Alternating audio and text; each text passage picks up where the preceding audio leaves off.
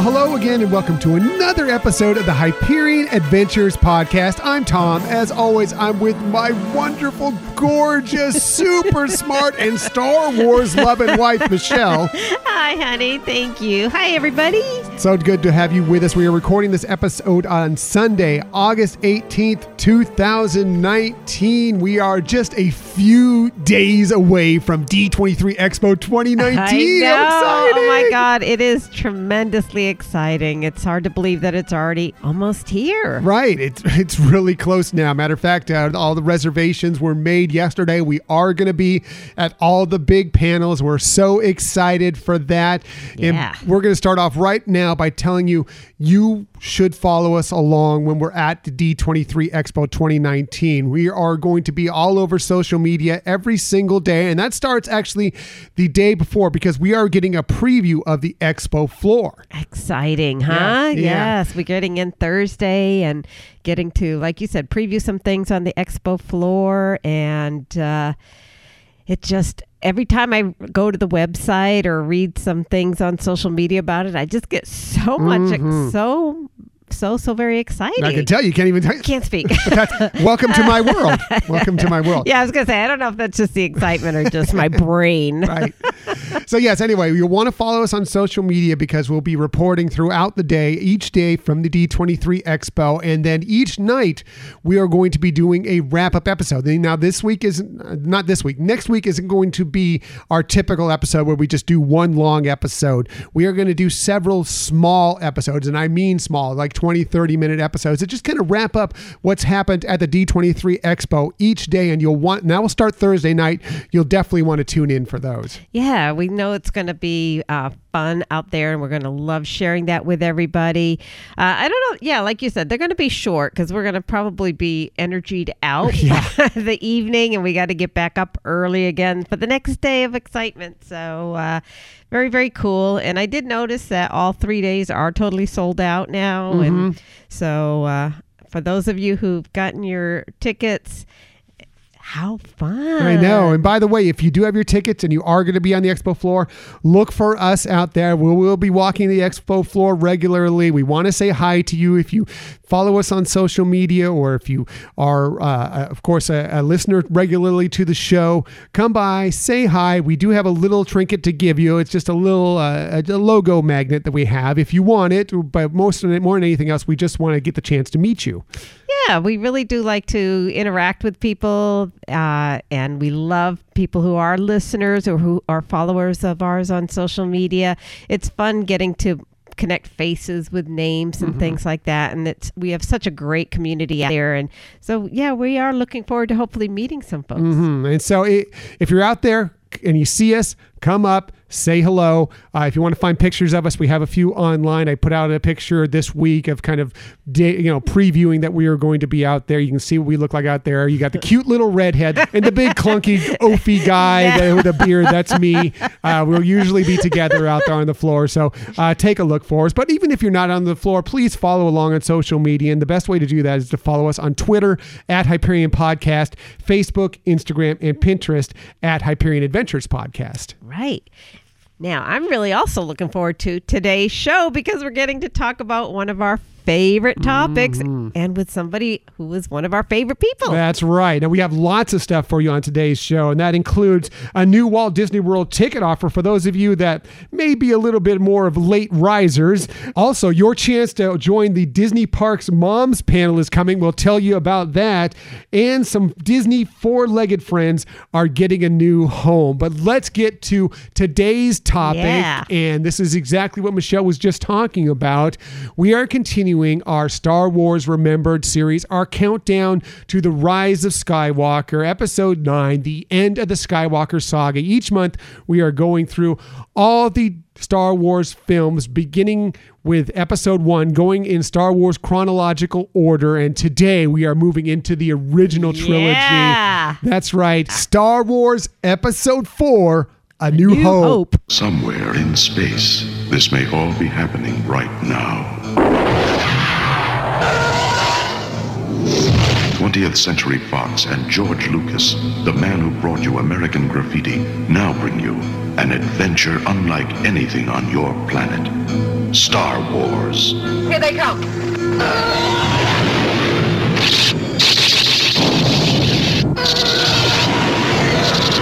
Coming too fast! The story of a boy, a girl, and a universe.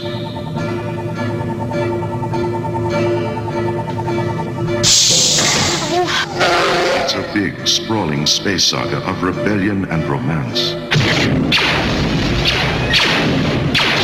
It's a spectacle, light years ahead of its time. I am C-3PO, human cyborg relations, and this is my counterpart, R2-D2. Hello. No sauces, no sauces! It's an epic of heroes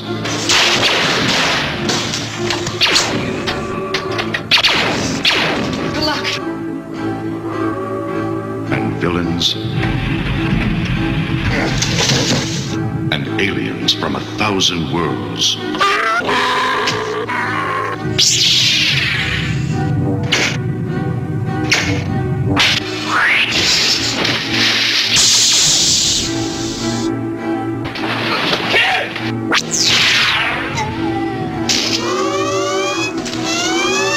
Star Wars, a billion years in the making, and it's coming to your galaxy this summer. So yes, Star Wars. Well, it's just called Star Wars when that trailer came out. That awesome trailer. so funny.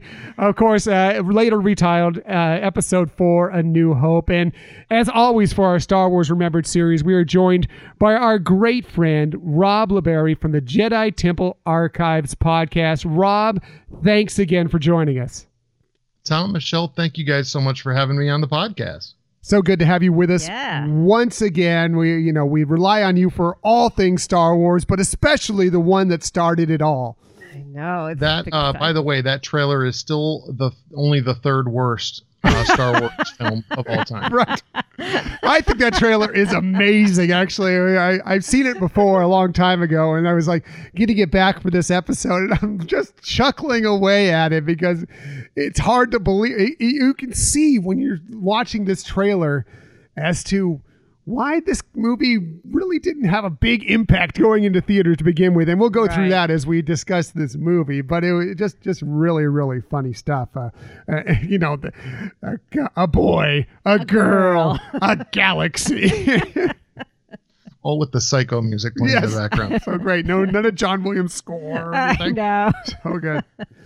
Anyway, so let's get into Star Wars Episode 4 A New Hope. This film debuted on May 25th, 1977. And to date myself, I was eight years old when this movie debuted. And oh my goodness, it just opened up a whole new world for me. It was incredible. Yeah, I remember going as a kid with my older brother. I, I don't really remember if it was because I was a cool kid and, you know, we did get along most of the time or my mom made him take me. But, anyways, I know. I remember it just being the most phenomenal movie of its time, you know, and I know people say that all the time. And I just really feel so honored actually that I got to see it in that kind of an experience. Right. I'm sure we'll get more into that. Rob, your thoughts, right, on opening of Star Wars, na- later named A New Hope. Yeah, uh, my parents had taken me to see it at the drive-in theater. I was not quite four years old yet, um, and I still remember sitting in the back seat of the car with that, you know, kind of tinny drive-in theater uh, speaker hanging from the window. uh, and it's kind of funny because it was my dad that dragged us all out to go see it, and you know, it's the same same father who now looks at me like, I don't know, why are you so into the Star Wars stuff? But uh, it all it all goes back to him. I'm hanging this on him. There you All go. right. So let's get into this film. Uh, really going into it, and as you could understand from listening to that trailer, there really was not much hype for this film. Matter of fact, there was no hype for this film going into it. We've tried gone through these movies and talked about hype going in. Many have had an enormous amount of hype. This movie had none of it. As a matter of fact, when it first was put into theaters, fewer than 40 theaters actually ordered this film. As a matter of fact, 20th Century Fox made theaters agree to show it if they wanted to show a film that was called The Other Side of Midnight, which was a highly anticipated film still, it, it, they not a lot of them picked it up. Uh, Star Wars debuted, as we talked about, on uh, the 25th. On it was on a Wednesday in fewer than 32 theaters, Wow. uh, and eight more on Thursday and Friday. Yet it immediately broke a box office records, effectively becoming one of the first blockbuster films, and Fox accelerated plans to broaden its release after that. It was crazy. No one this came this film completely came out of nowhere. No one expected Yeah. anything out of this movie. George Lucas didn't even expect anything in this movie. He wasn't at the debut. He was off uh, away with Steven Right. Spielberg having a vacation, and they're planning up, uh, you know, ideas for what eventually would become uh, Indiana Jones. Right. Um, so just incredible stuff. Michelle, your thoughts? Yeah, uh, same kind of thing. It, it just it. I don't recall, you know, if there was a lot of hype or not, you know, but I, I, I don't believe that there was. But yeah, I, I mean, you know, kind of going back to what I was saying before in terms of feelings, I, I'm trying to make a comparison to maybe earlier, I mean, times now that if somebody had seen something, and, and the only things that I could think of possibly Jurassic Park, maybe, and I know this is totally different, but in terms of the wow factor, it was Toy Story. Mm, Toy Story might be. Uh, uh, Jurassic Park. It was it was anticipated because it was a book that people loved. Right. Uh, that they kind of anticipated. They looked at this film. It was uh, Spielberg behind it, so Right. you know, kind of some interest there. But uh, Rob, your thoughts on uh, this film? Pretty much coming out of nowhere.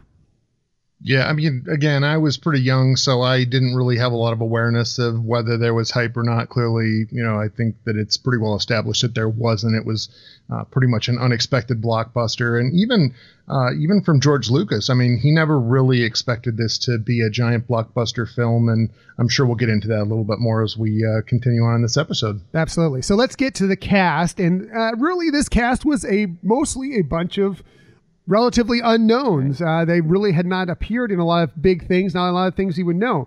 Uh, Mark Hamill as Luke Skywalker, his first really big role, and uh, really played it off. I mean, I think that the, the trio really made this this movie. Uh, Harrison Ford as Han Solo. He had appeared actually in George Lucas's American Graffiti, which is funny that you know from the from the George Lucas, the director who brought you American Graffiti in the trailer is like that would never be known as that again. um, he so he had done a little bit of this, and then of course Carrie Fisher, uh, who came on and played Princess Leia Organa. The big three, uh, still in everybody's hearts even today. Uh, Michelle, your thoughts on that? yeah, them? definitely. Um, you know, they they were real newcomers to this kind of a genre for sure, and um, yeah, well, even all the supporting characters too, with you know everybody in it. It it, it but you're right; those three really solidified the movie and the heart that came to it. Absolutely, Rob, your thoughts? Uh, certainly, the the three primary actors and actresses that made up the core of this cast were kind of the lightning in the bottle that I think they've always struggled to recapture, uh, and it's not something that you can really plan out. I mean, um, the casting calls for this film went on for quite some time, and it was up in the air really until right at the end who was who were going to be selected to play these parts. But uh, looking back at it, I really don't think you can argue with any of the selections that were made. There's no way you can argue with any of those selections that are made. They are, you know, if you look back at it, you're like, how could they have ever thought of anybody else playing those role? Uh, uh, you know, many great actors tried out for Han Solo, uh, including like Kurt Russell was one of the ones that tried out for it. Lots of big name actors that you know very well tried out for it, but uh, George Lucas settled on Harrison to be the role, and I think uh, deservedly so, and uh, just played it amazingly. Uh, one of the few actors that you may have known from other films, Alec Guinness, who was classically trained, been out in many many great films for years and years. Of course, he plays Obi Wan Kenobi, and even though he wasn't exactly crazy about this film, or at least from what we hear, uh, he played that role excellently. Yeah, he really did, and um, you know, you wouldn't know that. I mean, I and I don't know how authenticated it is of some of the things he said about it. Um, he apparently did have some understanding that it, it it was unique and it might make some money because of how he got his his deal and pay out of that. But yeah, I, it it was good to have an anchor there of somebody. I think that audiences could understand as having somebody who was a leader or viewed as a leader, not just because he was an experienced actor, but of, because of maybe some of the roles he had played in the past. Right. Rob, your thoughts? Well, I think that a big part of the success of, of the main three characters uh, with Harrison Ford, uh, Mark Hamill, and Carrie Fisher can really be attributed to Sir Alec Guinness. Um, he was, you know, everyone everyone who knew him and and who was there. Uh, and I read quite a bit about this film. Uh, there's a great book by uh, Jonathan Rinzler who uh, put together making of books for each of the original tri- trilogy films for sure. Um, it's talked really clearly in that uh, book about the fact that he brought out the professionalism in these fairly young actors and actresses. Uh, and you know they certainly kind of uh, raised their standard when he was around, uh, and when he wasn't around, they kind of goofed off a little bit more. Right. So um, I, I can't say that I blame any of them. They were all pretty young at the time, Right. but uh, he he definitely I think uh, was a big reason why the quality of the acting in this film uh, still stands up today. Yeah, Yeah. I, I think that's definitely the case. And yeah, I mean, how could you not? I mean, this guy has been around, you know, Bridge over the River Kwai and so many great films that you got to show respect for the guy. But eh, you know, these guys were all these actors were all relatively young as well, so you could see why when he wasn't on set, they're like, Right. let's have a little more fun. I mean, I think there were some uh, classic outtakes where you they're in the uh, the the the uh, ship bay uh, on the Death Star, and they're supposed to be firing their blasters, and they're Right. uh, pew pew pew pew. You know, they're just having a good time. So very fun. Uh, moving on, another actor that was not as well known as Al Guinness, but had been around and done some things was uh, Peter Cushing, who played Grand Moff Tarkin, and he's got kind of that menacing, you know, role of, you know, they didn't really have the Emperor yet, and Darth Right. Vader was, of course, the big bad of this, but Peter Cushing has that subtle evil part to him, you know, cool and collected, and uh, I just found his character fascinating. Yeah, he did, he looked like somebody you wouldn't want to cross. I mean, he, he didn't even have to say anything, and you kind of had that feeling. Yeah, anybody who's got Vader in check, you know, he's got to be pretty strong anyway. Uh, Rob, any, any thoughts on Peter Cushing? Well, I mean, he did a masterful job of playing Grand Moff Tarkin, but um, it's uh, maybe not so well known that a lot of the menace that he exuded while he was on screen was because the boots that they had provided him were far too small for his feet. Uh, so the scenes where they were actually in the shot, uh, he was in agony, and then they were basically trying to uh, not shoot his feet uh, in a lot of the scenes because he was basically just walking around without boots on. Yeah, yeah, probably. It was one of my fun facts I was going to bring up later. Actually, when he wasn't I'm wearing just the. trying to ruin the show early. Thank you. I appreciate it, Rob. Always jumping ahead, on, uh, you know, ahead of us. Fair. We're very good. It shows how organic our show is. Uh, yeah, he actually apparently wore comfy slippers for much of the scenes where he didn't have to, his feet didn't have to be shown. So you can just imagine your your comfiest slippers. I'm figuring, you know, something like you know big old bear claw slippers or something. You know, Oh, like- yeah. or bunny slippers. You know, you, know, you just see Grand Moff Tarkin walking around with bunny ear slippers as we go through. So I think Yoda feet would be a Yoda oh, feet. true, true. go. Or maybe he was a visionary and they were Mickey shoes. Yeah, Mickey he knew. slippers. He, knew, ahead of time. eventually. There we go. he knew ahead of time. Sorry.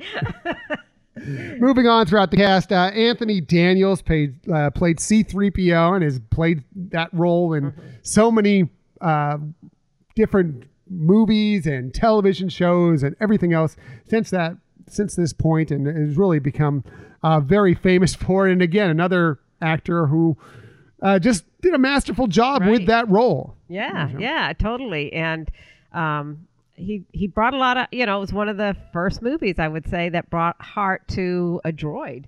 Mm-hmm. You know, and brought out some of the biggest laughs. as a Right, matter of fact, too. Uh, Rob, any thoughts on Anthony Daniels? Yeah, um, well, uh, when he's all in one piece, you know, certainly he, he, he did an excellent job of playing the professor. Um, It's it's an iconic character within Star Wars, so I can't imagine it without C-3PO and uh, certainly R2D2 in it. But um, uh, again, we'll probably get into it later on in this in this broadcast about some of the trials and tribulations that he went through playing that part. Oh yeah, for sure. Uh, others like Kenny Baker ended up playing R two D two, and Uh, you may not even think of it, you know, because it's just basically this little canister droid running around or rolling around. And Right. uh, yeah, Kenny Baker was in a lot of those scenes as R2, as he was for many, many years. And uh, it's, but it's funny because a lot of times, uh, apparently, the actors would even forget that he was even right in there. during lunch know? break.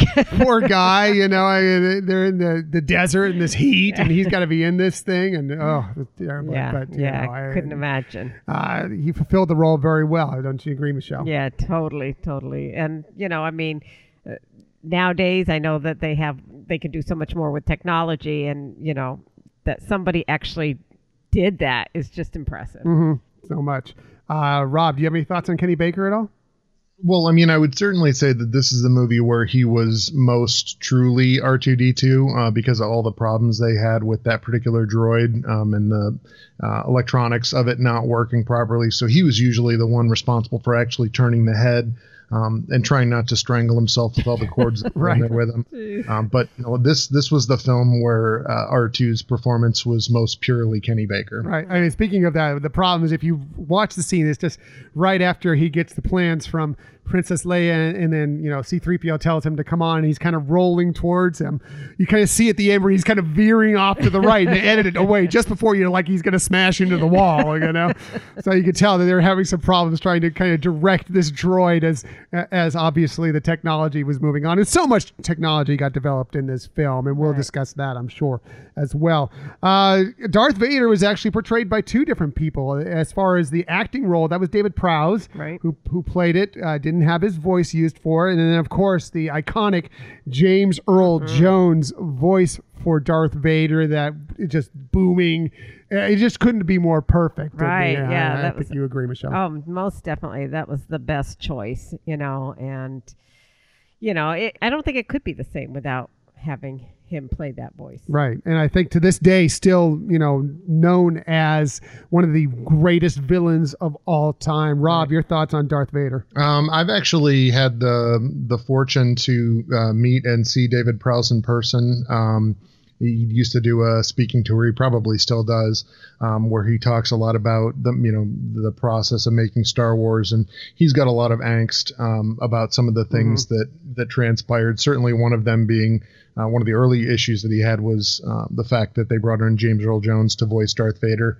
Um, and he kind of later got cut out of uh, you know future movies for different reasons. But um, the combination of having you know someone with his physical size and presence in that black armor, and then the voice, as you mentioned, with James Earl Jones, was just the perfect voice. It's so iconic, and uh, I I wouldn't want to imagine Darth Vader without uh, the voice of James Earl Jones. I, Right. I completely agree with that. Uh, It just wouldn't seem the same. I mean, maybe they would have found somebody that could have done a, a great job with it, but it's just hard to imagine because Right, James right. Earl Jones is so iconic. Perfect fit. Yeah.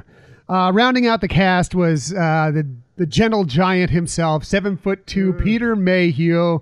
Uh, God rest his soul, uh, playing the other gentle giant, uh, Chewbacca, and uh, I mean the the mannerisms, the heart. Uh, you know, while still showing menace when he needs to. Right. You know, uh, Chewbacca was just perfect in this and all the movies going forward. Yeah, definitely. I mean, and we saw a lot of his character uh, being developed in this film. I, I've just loved watching it develop more and more within other films of Mm-hmm. Star Wars. Um, but yeah, here he he really, like you said, his mannerisms were fabulous. I mean, he you could tell he just totally enveloped that character. hmm Rob, I know you have some thoughts on Peter Mayhew. Uh, yeah, I mean, he was an incredible actor. Uh, he certainly imbued, you know, his spirit into the essence of who Chewbacca was. And when you really look at the early scripts and kind of how Chewbacca developed as a character, uh, it doesn't sound like it would really work. But you've got uh, this amazing actor. Uh, certainly, he had the the physical stature to play Right. a Wookiee, uh, but it was really his mannerisms and just kind of the way he came across on screen that made Chewbacca so lovable.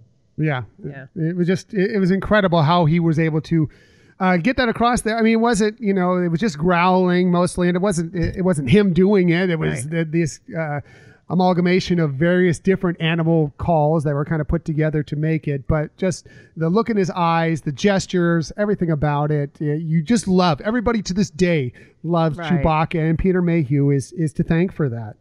So, I, I mean, I don't really need to say this, but we'll go over a quick synopsis of the movie just because that's what we do for all of these. But uh, the film follows a farm boy who always wanted something more and sees himself suddenly thrust in the middle of an unexpected adventure. He learns that there's much more to the galaxy than he ever knew, and along the way, he meets a couple of wisecracking droids, a teacher, and a mentor, a bit of a scoundrel, a quote, space bear, end quote, and a take charge princess on the way to saving the galaxy. I think that, you know, just spells it out almost as well as that trailer did. yeah. I don't even think I have a comment for that, sweetie. I'm hoping Rob does. I'm just flinching in the corner right now, just thinking about that trailer. But um, uh, again, I, I would agree. I don't think uh, I don't think most people would need a rundown. Although it's interesting, I still run into people who say I've never seen Star Wars, and Mhm. um, I immediately refer them for psychi- uh, psychiatric evaluation. but, um, you know, it's uh, again, it, it was a perfect it, it was a perfect movie, but it's so interesting how it evolved. Um, if you again read the Jonathan Rinzler book and kind of see the process of George Lucas coming up with this story uh, and how it evolved over the course of approximately two two and a half years while it was being made, it's incredible that it turned out how it did, um, and then it was such a hit and. Uh, it's just proof of how difficult it is to come up with a story that's going to, uh, you know, capture people's imagination the way that this film did. Yeah, it's it really is interesting because there was very little marketing, if any at all, for this film.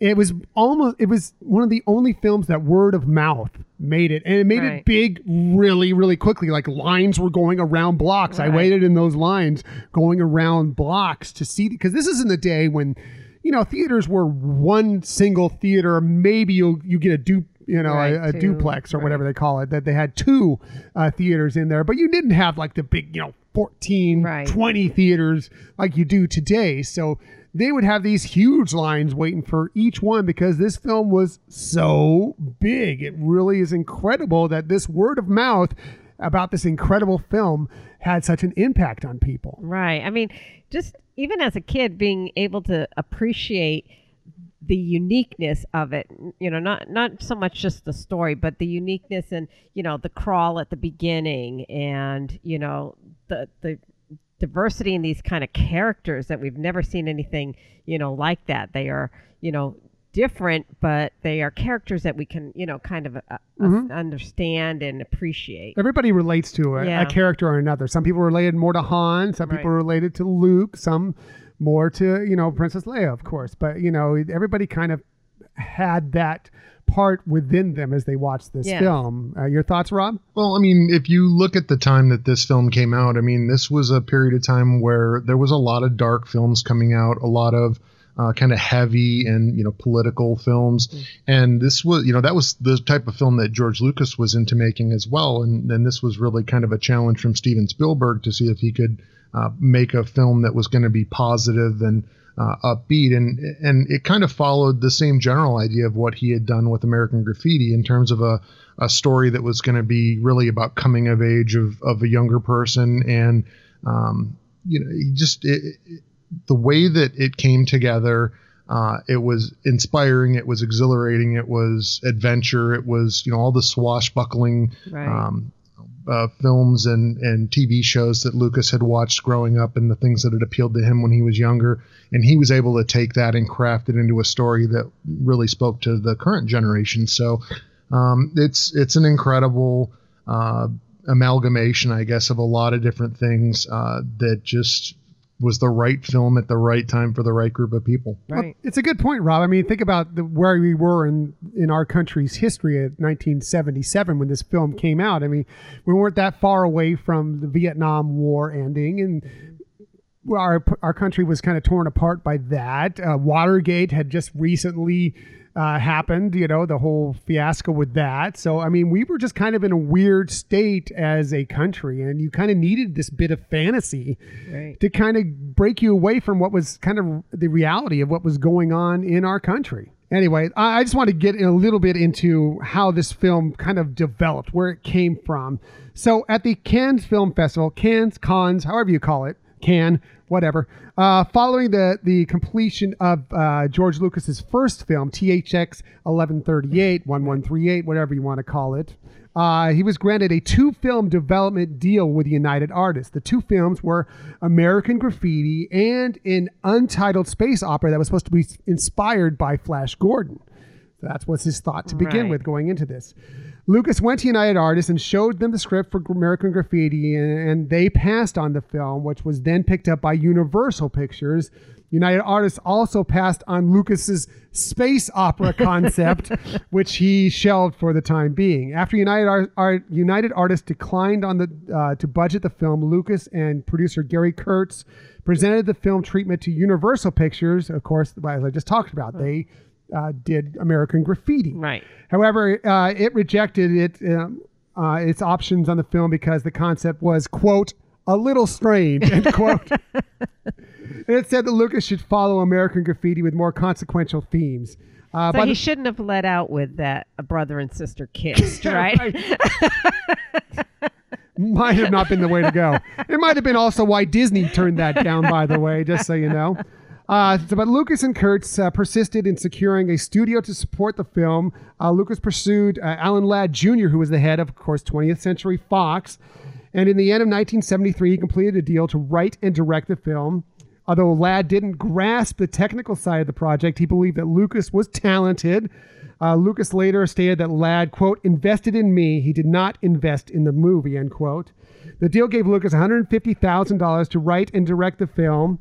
Uh, American Graffiti's positive reception afforded Lucas the leverage necessary to renegotiate the deal with Ladd and request the sequel rights to the film in August of 1973. Uh, for Lucas, this deal protected Star Wars's Star Wars's Star Wars unwritten segments and uh, of course the merchandising profits Right. which were a big deal for George Lucas. So that's kind of what led into uh, the beginnings of having this film go through and as you can tell they went through many different studios and no one got it. They didn't understand the uh, concept of this. How is this going to work? I think as Rob was talking about this was much more of a time where there everything is more reality based. Right. Everything is focused politically on war and on, on, on different things that were going on in our world and this fantasy that no one could kind of understand from the concept of it Right. uh, just had tough you know finding a road into these studios Yeah, yeah, and and that would make sense. I mean, be, first of all, it was so different. So you know, no matter how great of a storyteller you are, it, that that would be something that would be difficult to try to translate to you know a group of executives to try to say, yeah, this makes sense, and we totally get it. You know, because there wasn't anything to compare it with. right completely agree uh, rob i'm sure you have some more details or some more interesting information on what led into this film being made Yeah, I mean, certainly up until the point where he got turned down at the Cannes Film Festival by uh, Universal, I believe it was, the idea that he had was to buy the rights to uh, Flash Gordon. And so it kind of got to the point, not only could he not buy the rights to Flash Gordon, but, um, you know, the fact that he had been denied by multiple stu- studios um, with his initial idea of kind of turning an existing property into a film uh, is really kind of what sent him on a road to creating his own, you know, original uh, film. And again, as you said, he got turned down by everybody, um, which I think is a big part of what fed into his dislike of the studio system uh, as time went on. And you also had mentioned, um, you know, the the THX uh, 1138 film that was his first uh, professional film that he did after getting out of college, and they had just formed American Zoetrope at that point, um, and that basically that film crashing uh, and burning was basically what caused American Zoetrope to lose their deal and uh, essentially go bankrupt. So he had a lot of failure, uh, both uh, with his professional career, with his first film coming out of college, and then um, you know this idea that he had for the space opera film that he wanted to film, uh, not being able to successfully market that to anybody. Uh, really went a long way toward developing him into the person that he was and, and kind of becoming more of an independent uh, trying to take the studios out of the picture and, and being able to have more creative liberties uh, for the types of films that he wanted to make. Yeah, uh, completely agree with you in that regard. It was, uh, you know, an interesting situation, but understandable. I mean, you know, as a kid out of college, his first film bombed. I mean, luckily, American Graffiti came through and was a relative success, and people Right. enjoyed that film very much. Otherwise, who knows if this film is ever made? Uh, Right. it- you know, but uh, yeah, it it it, it, had, it had to jade you a little bit if you're in his in his shoes. Right. And you would think that Hollywood, you know, because of the success of American Graffiti, would say that was successful. It even spun off a TV show. Um, let's do more of that. And, you know, here's Lucas saying, well, no, I want to do something different. Mm-hmm. You know, Agreed. Anyway, so let's get to the movie itself. And all I'll say about this movie is that there are so many scenes that strike a chord with you in so many different ways. And we'll start right off the beginning of this film when there are no credits. Uh, it, it was a big deal that, that, that Lucas actually had to uh, bargain, I believe, with uh, the Screen Actors Guild or I think he was paid, a, he had to pay a penalty right or something. because of the fact that you know he didn't put any credits at the beginning it went right into the film into the scroll that we see the crawl Right. and uh, you know you're like this is like again already off the bat this is like something you've rel- really never seen i mean they he did take this off of the flash gordon uh, serials to begin with uh, but really in a film you'd never really seen this as and and it's telling you setting the stage for what's about to happen so you know your place right off the beginning it's it was just a fascinating way to start It was fascinating. Uh, you know, one, just how unique it looked. Um, I, I still remember to this day thinking, episode four, what? Have I missed something? Was I supposed to see something before I came to this? I was so confused.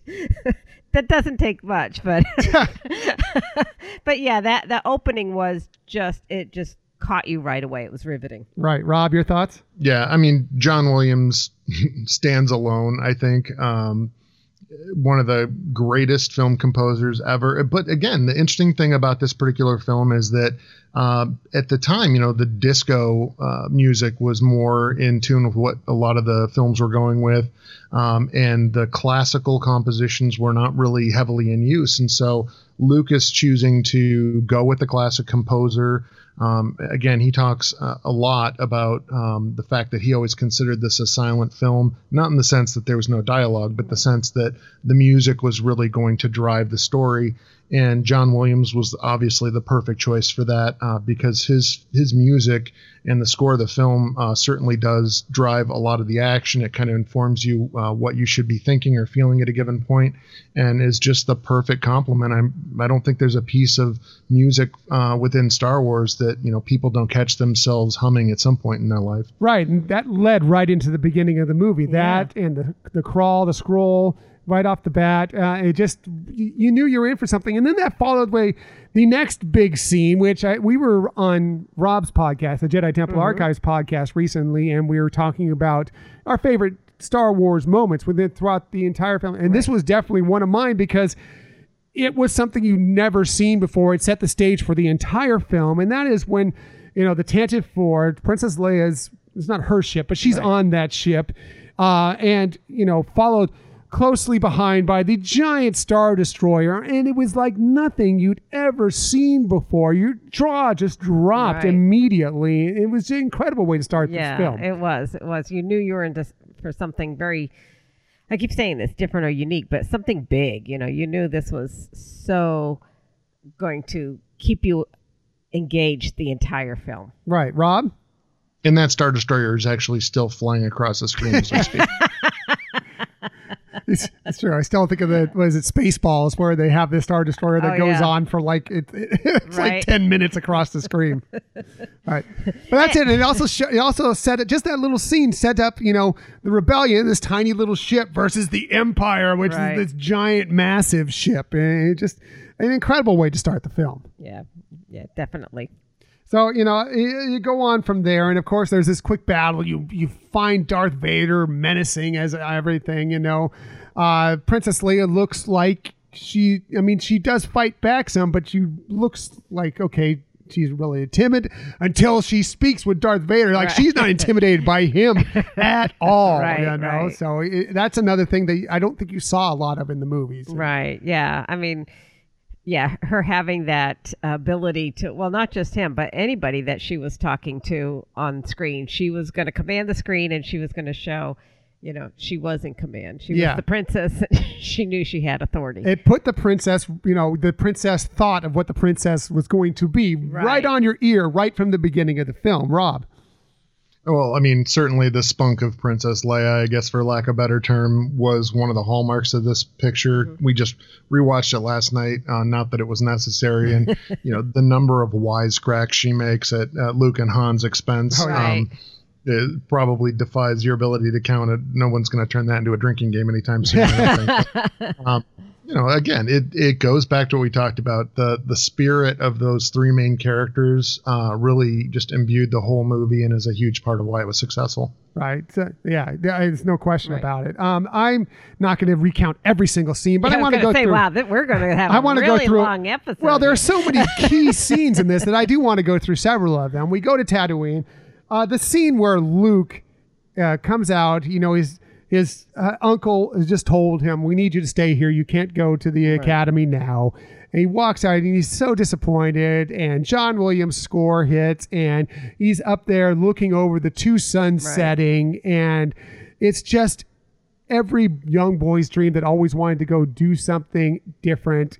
Uh, when we were on your show, Rob, I compared it to there's a thing out there, and we saw this.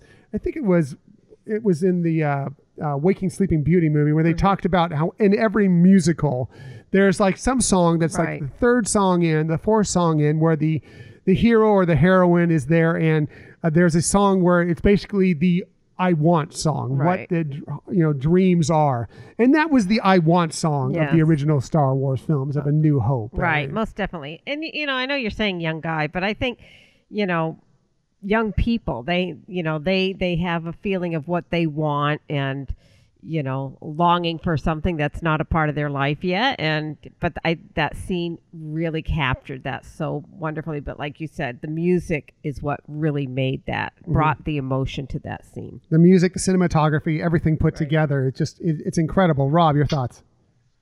Well, and it's certainly a very emotional scene very early in the film, and uh, even without any dialogue whatsoever, you know exactly what Luke is thinking and what he's feeling. Uh, the interesting thing about that particular track, uh, "Binary Sunset," um, is that, and you can probably find it online as well. But that particular cue, um, they came out with a four CD uh, original soundtrack uh, anthology set, a box set, um, and if you listen to that particular cue on that uh, particular box set, um, it is much longer than than the music you hear in the film, and it's because there is an Easter egg hidden in that track in the sense that. Uh, the entire end of that track is the scoring session for the main theme, and you can hear them uh, in the in the scoring session working through the various iterations of the opening trumpet blasts and what works and what didn't, and um, them trying to find the perfect uh, version of that uh, main theme for Star Wars within that particular track on the CD. Wow. Yeah, wow, interesting. That's good stuff. Yeah, yeah. That's why we have Rob on. I he brings know. good stuff like that. Yeah. We, you know, especially, I know Rob loves the music of Star Wars so much. So, uh, little tidbits like that, fascinating stuff. Uh, moving on. I mean, there's a lot of stuff we're going to skip over here, but we get, to, of course, to Michelle's favorite scene from this film, and that is, of course, the cantina at Mos Eisley, uh, and all the characters there, and the band, and everything that happens in there. That is Michelle's favorite. I'm just going to let Michelle talk about it because that's her yeah. favorite scene. And I, I mean, it, it, and it's just you know corny and geeky, but it is just funny and it's fun, and you know the music. It, it- I don't know, it, it- nothing to compare it to, but I, I just think it's just so funny and makes me want to have a party with in that cantina well, with that's that why, band. That's why we go to Oga's, I is so we can sort of have that, that party. band. You want that band? Well, uh, DJ Rex does play their he music. does do so. a good job of that. Rob, the the cantina scene. Your thoughts? Well, I mean, certainly this this within the film, uh, most people had seen, um, you know, TV shows or serials at that time that had you know spaceships and some of these uh, elements that Lucas had worked into the film up until that point. But that cantina scene was really the first time where you realized that you know, you're just you're not in Kansas anymore. Right. It's, it's these different aliens and this completely alien feel to the place, and um, you know the realism again one of the things that made star wars so successful is everything wasn't all clean and neat it was it was grimy and Right. used and dirty and it felt like a lived in world and no place was that more evident than in the cantina so um, you know and then on top of it you know some of the confrontations that they have in there meeting han solo and chewbacca um, this was one of the ones that when we did uh, the series of, of our top five iconic Mm-hmm. moments within uh, Star Wars on the Jedi Temple Archives podcast, you know, my wife was talking about this one as well. The Right. the whole initial meeting of Han Solo and um, you know, it's just it is one of those scenes that the film would have been completely different without it in there. I think Michelle takes a special affront to the fact that you know we don't serve their kind in here to those Yes. droids. I know Oh, how I much she loves droids. And what are you doing? That's so racist, I so know. droidist.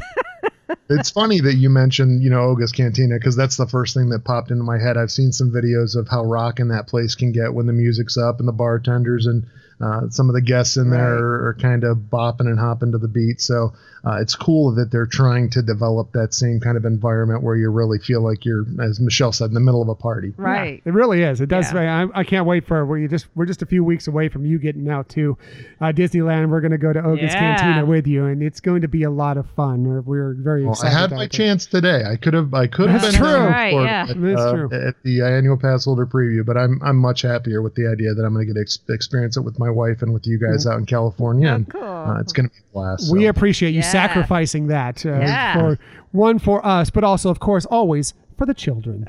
for the, chil- for the children, and because I don't want anyone to feel like a jerk. That's right. Oh man. It's perfect. anyway, moving on. Um, you know, another interesting scene is the destruction of Alderaan. Uh, because I don't think, you know, I mean, you see this big, you know, actually you don't you see some clips of this of the Death Star to begin with, but you're like, you know, I don't know how what we know about this thing. What is it? They call it the Death Star, whatever. But to actually see it blow up a planet and Right. you know, right in front of uh Leia, who Right. you know was of course you know from there, and it was actually a very impactful scene and a very important scene to just prove, look how big this is and how deadly this is going to be, and it sets up a lot that's going to the drama that's going to come as we move along to the third act. Right. And that's one of the scenes where you really see her emotions change of, you know, feeling like, hey, you're not going to intimidate me or anything like that to where, holy crap, what what's going to happen here? This is uh, not good. Yeah, Rob, any thoughts on that? Well, and it gives the movie a feeling like there are actual stakes to be won or lost. Um, you don't see a whole lot of places where they're willing to annihilate an entire planet and its Right. people. Uh, and uh, you know, as my wife reminds me all the time, that it's a perfect example of just how dedicated to the rebellion Princess Leia is. Because despite the fact that she has her her parents, her family, her friends, her entire world get destroyed right in front of her eyes, she is unerringly um, focused on on defeating the empire and Right. making the rebellion victorious. Yeah, she gives the false rebel base, an old rebel base where they used to be, Right. as far as uh, we're you know trying trying to stop them from doing this, but uh, of course, uh, as we know, it did not work. But And she's comforting Luke. You know, when they do escape the Death, Death Star, Right. you know, he loses Obi Wan, someone he's known for a very short period of time. Right. She's lost her entire planet, but she's comforting Right. him. Yeah, That's a good very good point. point, yeah. Good point. So I- I'm going to derail us here. A Oh, wow. Bit because you've skipped over a very iconic moment in the film. Is when they were first approached the cantina, and Obi Oh, yeah. Wan.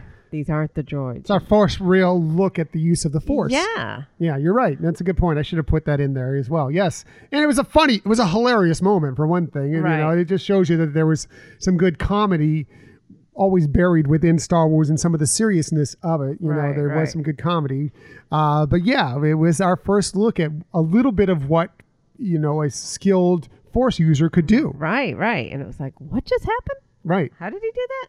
Uh, Do you have any? And now it's buried within a bunch of bad CGI. I know. Well, we're not going to get into the special edition here. At least not very much, but yes. exactly.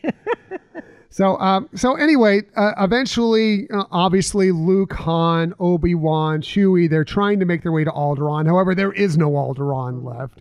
Uh, when they get sucked into the basically having to go to the Death Star, and the interesting thing from this, and I'm sure Rob will have uh, many components to this, where this these are, are a lot of these themes are brought from other movies and other possibilities.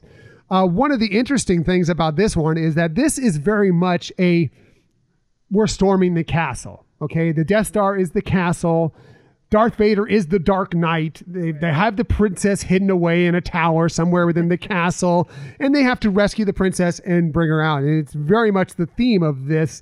I, I think it's actually it's very blatant that it's the theme. You know, even with the Dark Knight there. Uh, but there are so many things in regards to this whole film. I, I'm sure Rob, you have some uh, some comments on some of that.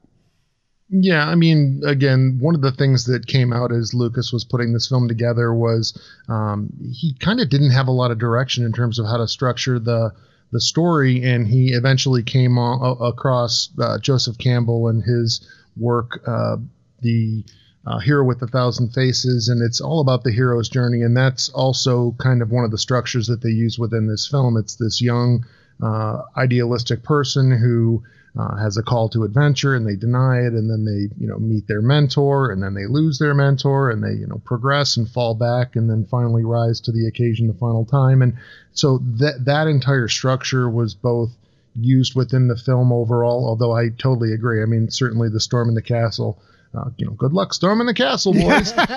Um, was was an element with the death star attack. Um, but it, you know there there were some tropes that george lucas kind of uh, used when he created this film, and certainly they were very, uh, very successful in terms of the reception it got from the fans. Yeah, uh, definitely.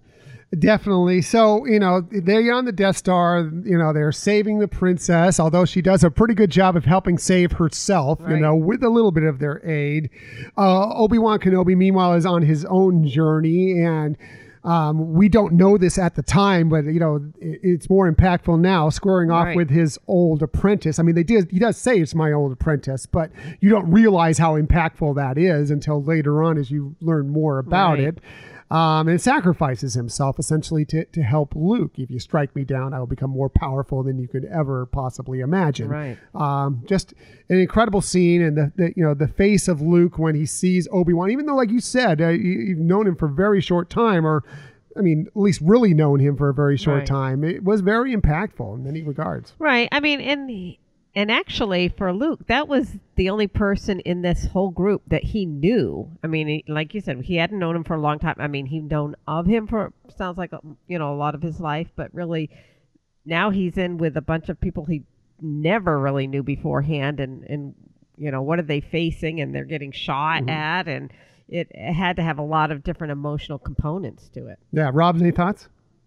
Uh, well, the interesting thing with Alec Guinness is that you know when they first started shooting the film, the plan was never for Obi Wan to die, and uh, that kind of created a situation where they were filming, and and when Lucas made the decision that he was going to have Alec Guinness uh, or Obi Wan um, die within the film. Uh, that ended up being a situation where he had to go sit down with Alec Guinness and kind of break the news to him and tell him he was still going to be used just in a little bit different way. So um, we talked a little bit before about the fact that you know Alec Guinness and his involvement with the movie, he went more for a percentage of of the uh, the take as opposed to a straight salary, and you certainly can't argue with his business savvy there. But um, the, that was just one of the many pitfalls, I guess, that uh, Lucas had to navigate with this film. If you think, if you do any reading or research on the movie and understand just how many times this almost didn't get made, it's really mind blowing. Um, Not only that that it got put out, but that it became as big a hit as it did. Right. Yeah,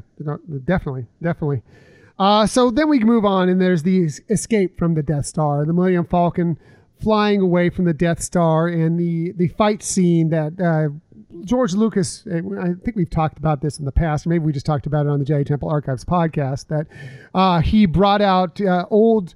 World War II actual film clips of uh, some dogfights out there, and basically did shot for shot with some of these effects and these Tie fighters and the fight that went on. We were talking about it, Michelle and I, as we were watching. We also rewatched the film again. Not that we had to either, uh, but we love the Millennium Falcon Smuggler's Run, but how fun would it have been if also to have had the uh, chance to be in those guns Right. that they have there, the sw- you know the swinging uh, turret guns that they have. That you know you go around, you have the little. I, I, that would have been a blast if they had been, figured out a way to work that out. But anyway, such an interesting scene, and I just think it leads also into many of the effect, effects that we we saw it throughout this film, and the incredible work by the Right. model makers, and uh, you know to do stuff that really has never been seen before. Yeah, I mean to and and how the shots go from showing you know them doing you know figuring out how to how do I line up, how do I shoot, how do I steer, and then going into the big space and seeing oh I did hit something or I didn't, and you know it great uh, cinematography back and forth there. Yeah, no question. Rob, your thoughts? Yeah, I, I love the fact that you brought up the footage of the dog fights um, because I think that uh, that was certainly a way that Lucas was better able to communicate to the to his uh, visual effects people exactly what he was looking for. And um, if there's one thing you find out about George Lucas, it's that he's he's excellent at giving visual cues for what to do, and maybe not so much with the acting. The ongoing joke with anyone involved with Star Wars is that his direction was always faster and more intense. but Right. you can't argue with the with the end result in this film. I mean, that dogfight scene, and uh, certainly accentuated by the music of John Williams. Um, that particular cue, one that, that always sticks in my head. Uh, but that dogfight scene, when that is over, you want to cheer. Yeah. right. Right. They, and they Yeah. cheer, and you Yeah. want to cheer. Yeah, Well, you there are many feel their times you want to cheer through this. I, and many times the first time seeing it, that the, this is one of those films where the crowd was locked in and Right. cheering at Yeah. every single thing they saw. That it was it, was incredible. And speaking of that, let's get to the attack on the Death Star. Mm. And uh, it is such an incredible piece of a, a film to watch. I mean, yes, John Williams scored, building the drama, uh, all the different attacks. The fact that it, and I brought this up with Michelle as we were watching it again, the fact that you go from these giant moments of flying through these areas, you know, into the trench, uh, over the Death Star, into, you know, outer space.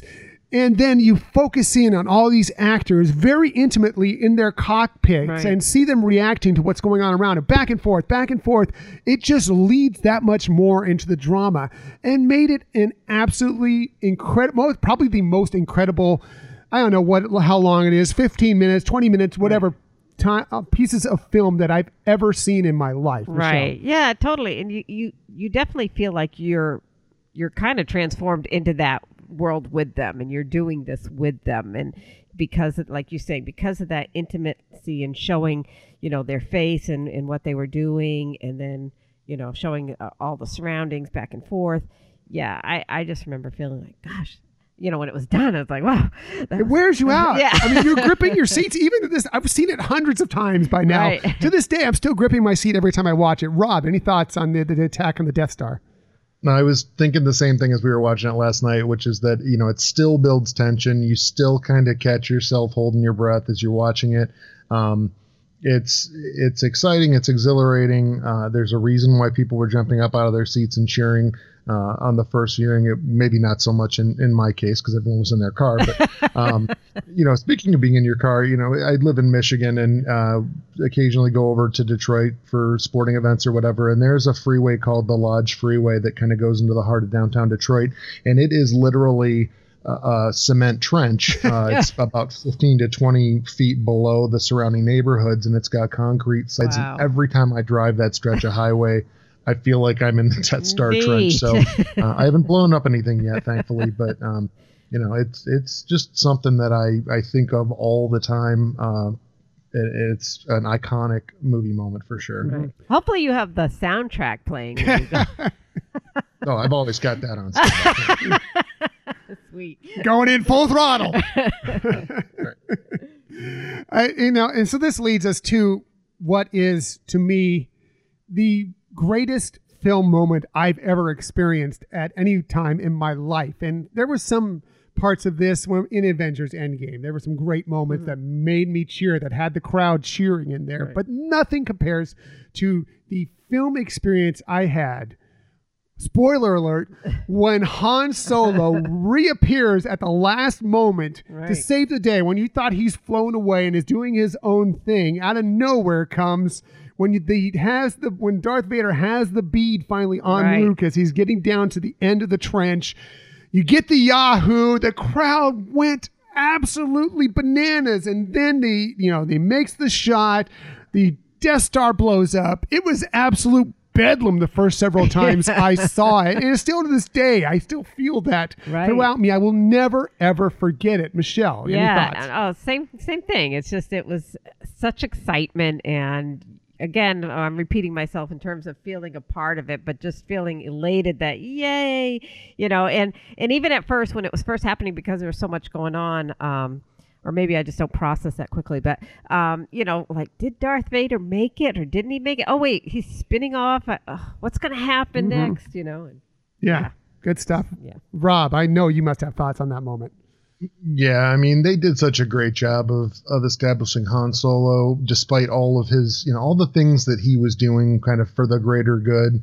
Uh, were all supposedly based in his love of money, and uh, you know, when he departs and, and takes his payment and kind of takes off, you- there was no reason to believe that he was coming back. But when he appears uh, in a blaze of glory and takes out the two Tie fighters with Darth Vader and spends, sends Darth Vader kind of spinning off into space uh, and frees Luke up to take that shot, it was definitely they'd done a great job of just building the drama. You you were like Luke is in in Vader's sights. He's not going to escape. How's this Right. going to pan out?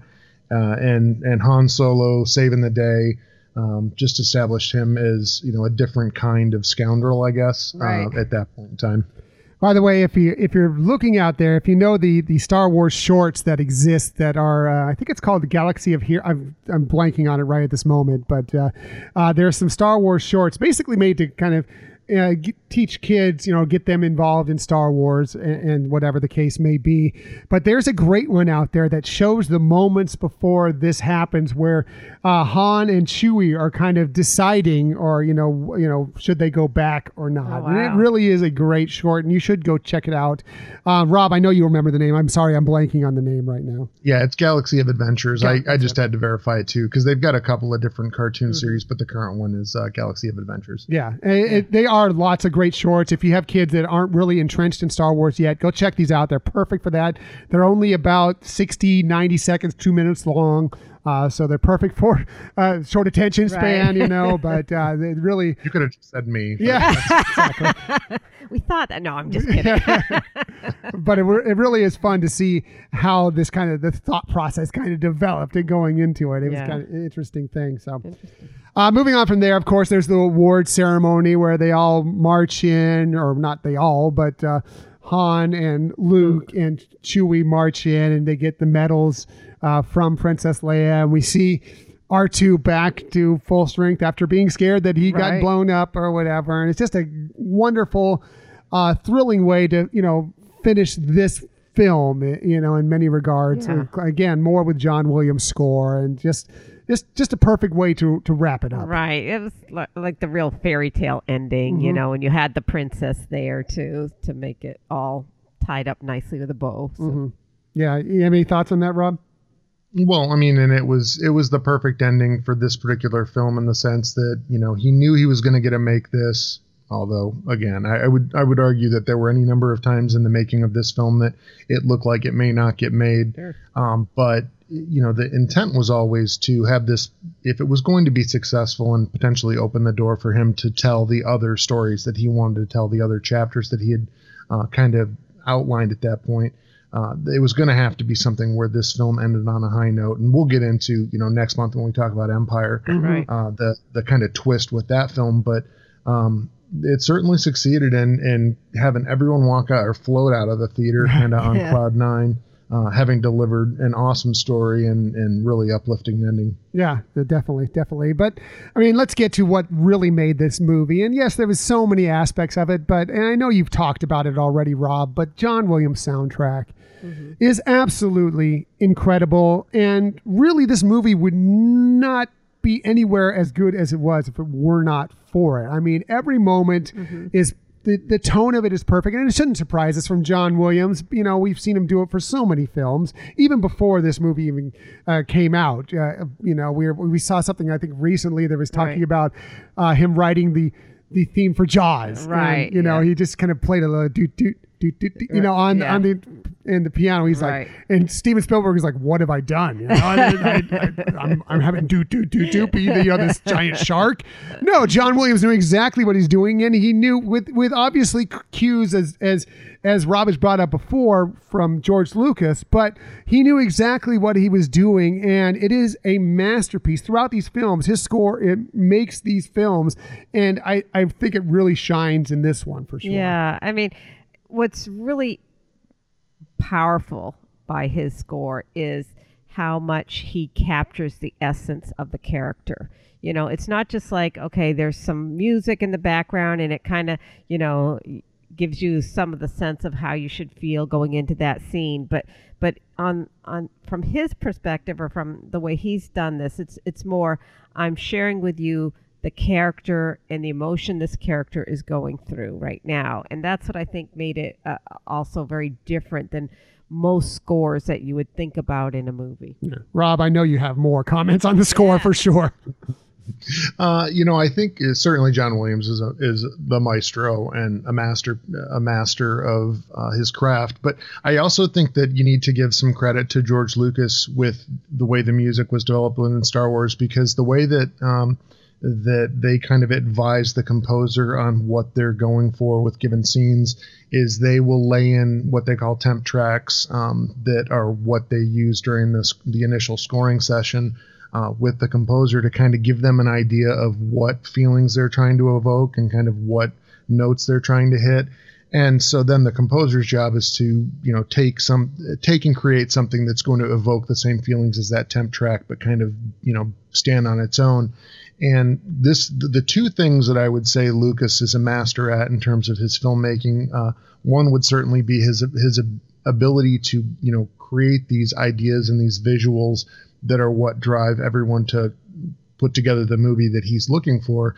Uh, But also, he clearly had some talent in trying to come up with music that was going to fit and inform the fans on, you know, what emotions they should be feeling at any given point in time. And he, by all accounts, had an incredible working relationship with John Williams, uh, and that working relationship is really, uh, you know, a huge part of how he, uh, how John Williams was able to craft the the themes that we know today and, and that really evoke the things that, that Lucas was going for with this film. hmm Yeah, for sure. They, they teamed up together uh, masterfully, and uh, you know the London Symphony Orchestra played it so well. You know Right. the score written by uh, John Williams. It was just so good. And the other aspect I want to get into is just the effects alone, because I don't think people who maybe if you weren't born when we were born when we saw this film realize that how, what a leap this was Right. special effects wise and how much so many of those effects are still in use today and I mean cuz you know nowadays there's so much CG and, and, and so many different things you can do.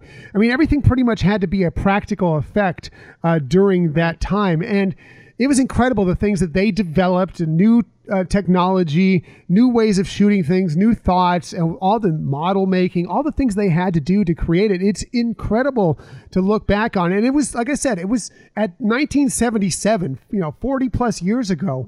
It was such a leap ahead. Uh, you know, you talk about like, I'm just going to compare it to, um, the Beatles and Right. Sergeant Pepper's and how much the people thought that that was such a leap ahead in music. This was kind of that leap ahead Right, right. in as far as uh, you know visual effects. It- it's incredible, and a lot of them, again, like I say, still stand up today. Yeah, and like I said at the very beginning here is that you know it was really fun to be in the theater to see that you know as that you know I know people can see it now or see it at home but to see it as being so new and so different at that time was thrilling. hmm Rob, any thoughts on the effects?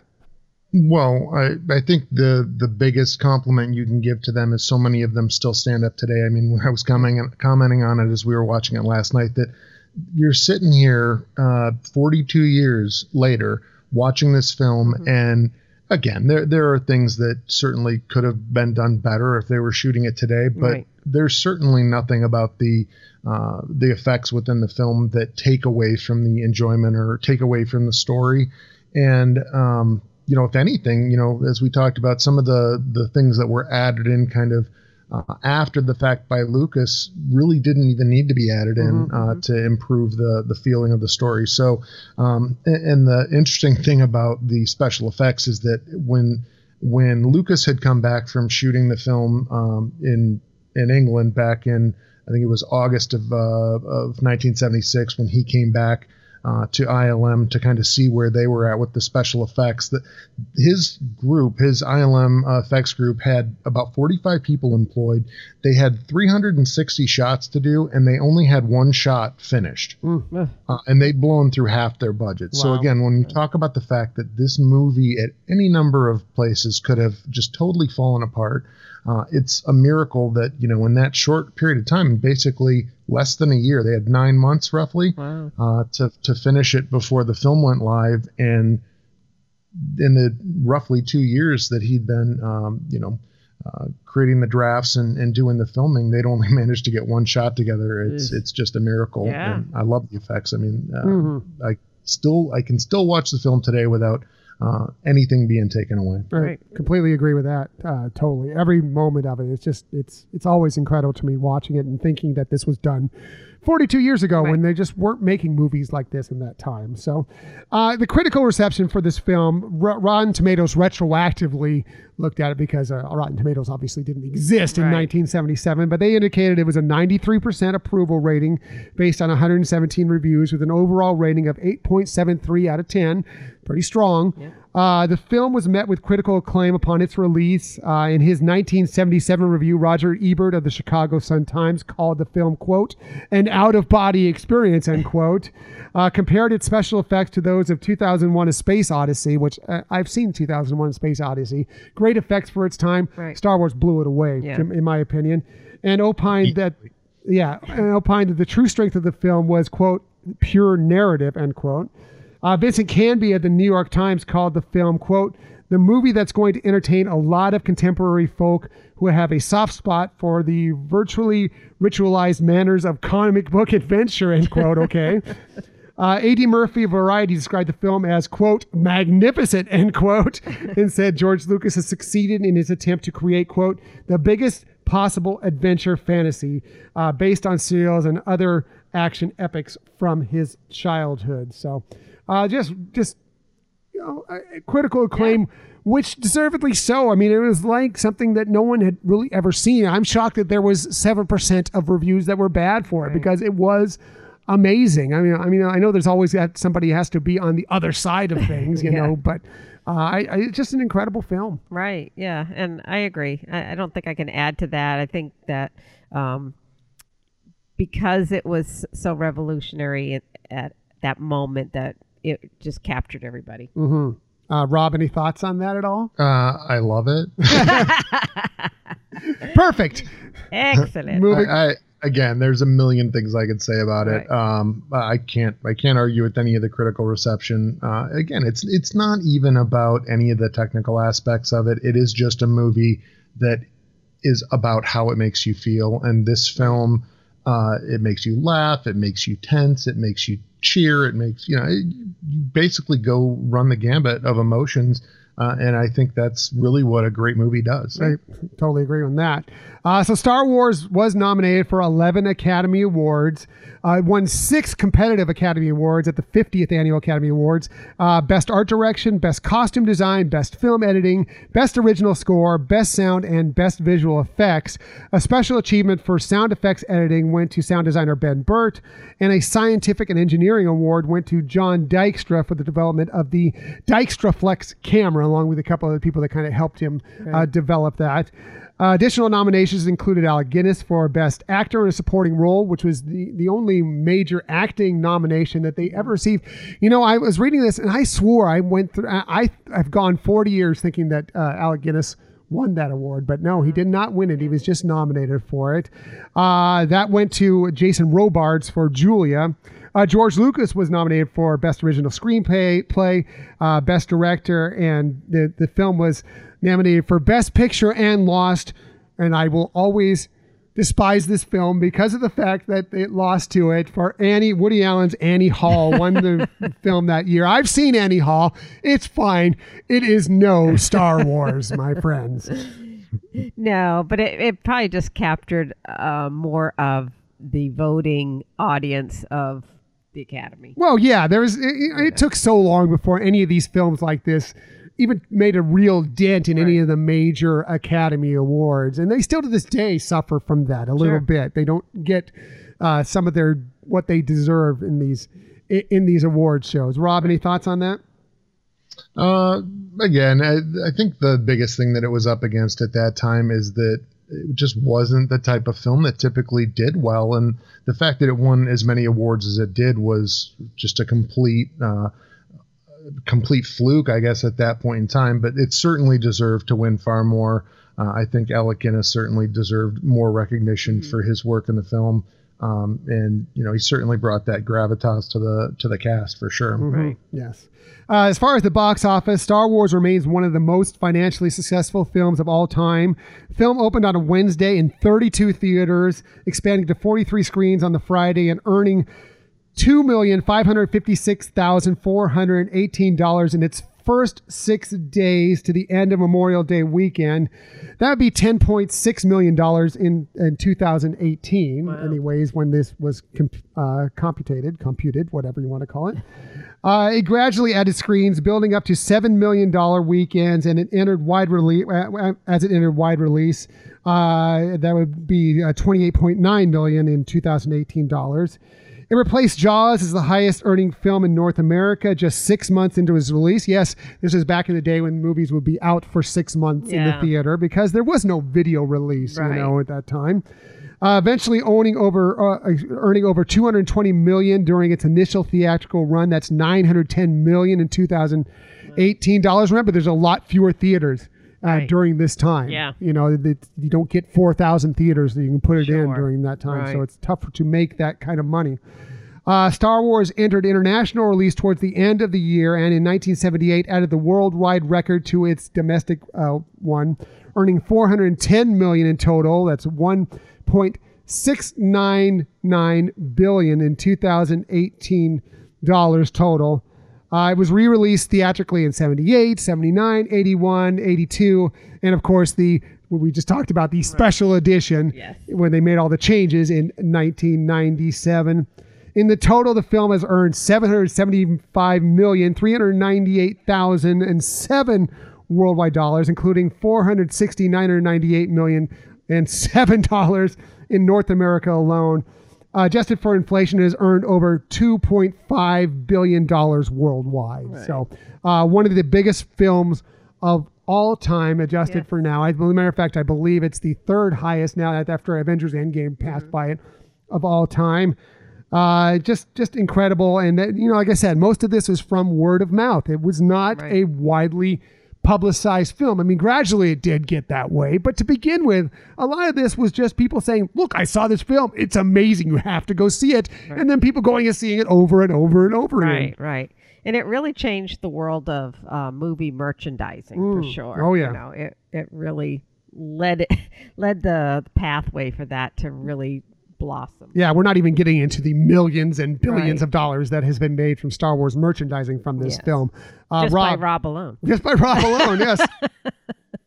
I, Star Wars toys didn't last very long in my house. I was uh, maybe too destructive as a child, but um, you know. And uh, the interesting thing is, I've never been like a huge Star Wars collector per se, um, but I've always loved the films. And uh, in regards to you know Michelle's comment about the merchandise, I mean that was kind of one of the masterful things that Lucas did with this film. It's something that uh, most of the uh, the film uh, production companies didn't care so much about, uh, especially with a film like this. And uh, he saw the potential there, and it's really one of the huge things that allowed him to be so much more independent with the later films that he made was that he had such uh, basically had exclusive rights to all of the uh, the commercial production of all the toys, etc. So uh, that was very cool. Um, but you know, again, you you can't argue with anything, any of the decisions he made on this particular film, and uh, the financial success of this particular film was really realized more by the you know the uh, by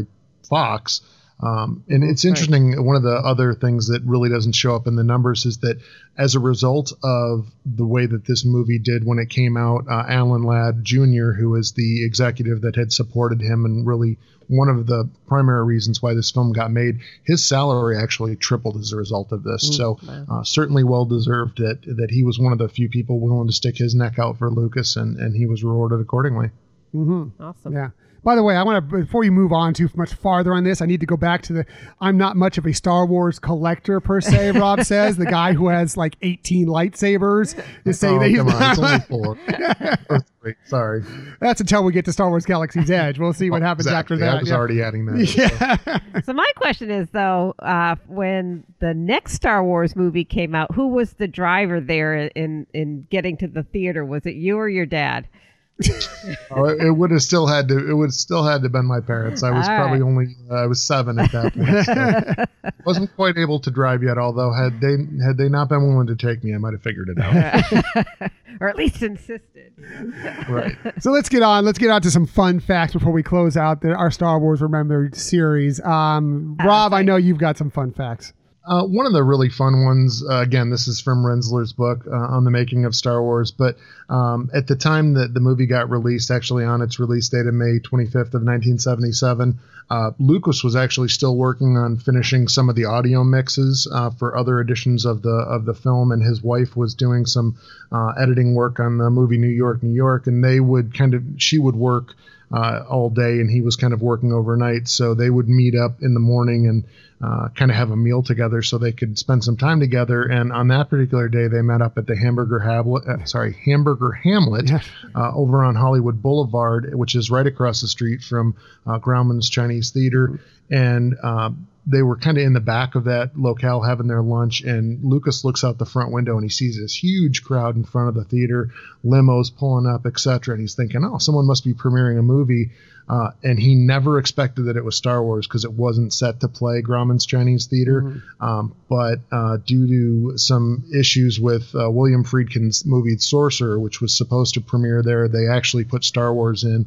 And uh, this was kind of right before he left to go on that vacation that you alluded to earlier with Spielberg, where they kind of came up with the idea for Indiana Jones. But, um, you know, again, even he was not expecting this film to be the success that it was, and, and he was as shocked as anybody by the fact that not only was it successful, it was you know a blockbuster of the first magnitude. By the way, I'm always proud to brag that I am one of the ones lucky enough that I saw Star Wars in its initial release in Grauman's Chinese Theater at one point because I was living in the LA area during that time. So yes, I'm I'm very much bragging about that. But, Nice. That is incredibly cool. yeah, it is, it was, it's like that's why I brag about it because it is incredibly cool. I feel so blessed to have uh, gotten that opportunity during my lifetime. So, yeah. uh, Uh, yeah. In terms of some of the other stuff, um, first and foremost, uh, it's really interesting because uh, Lucas was super depressed after they had finished filming uh, because he didn't really feel like they'd gotten the shots that he wanted.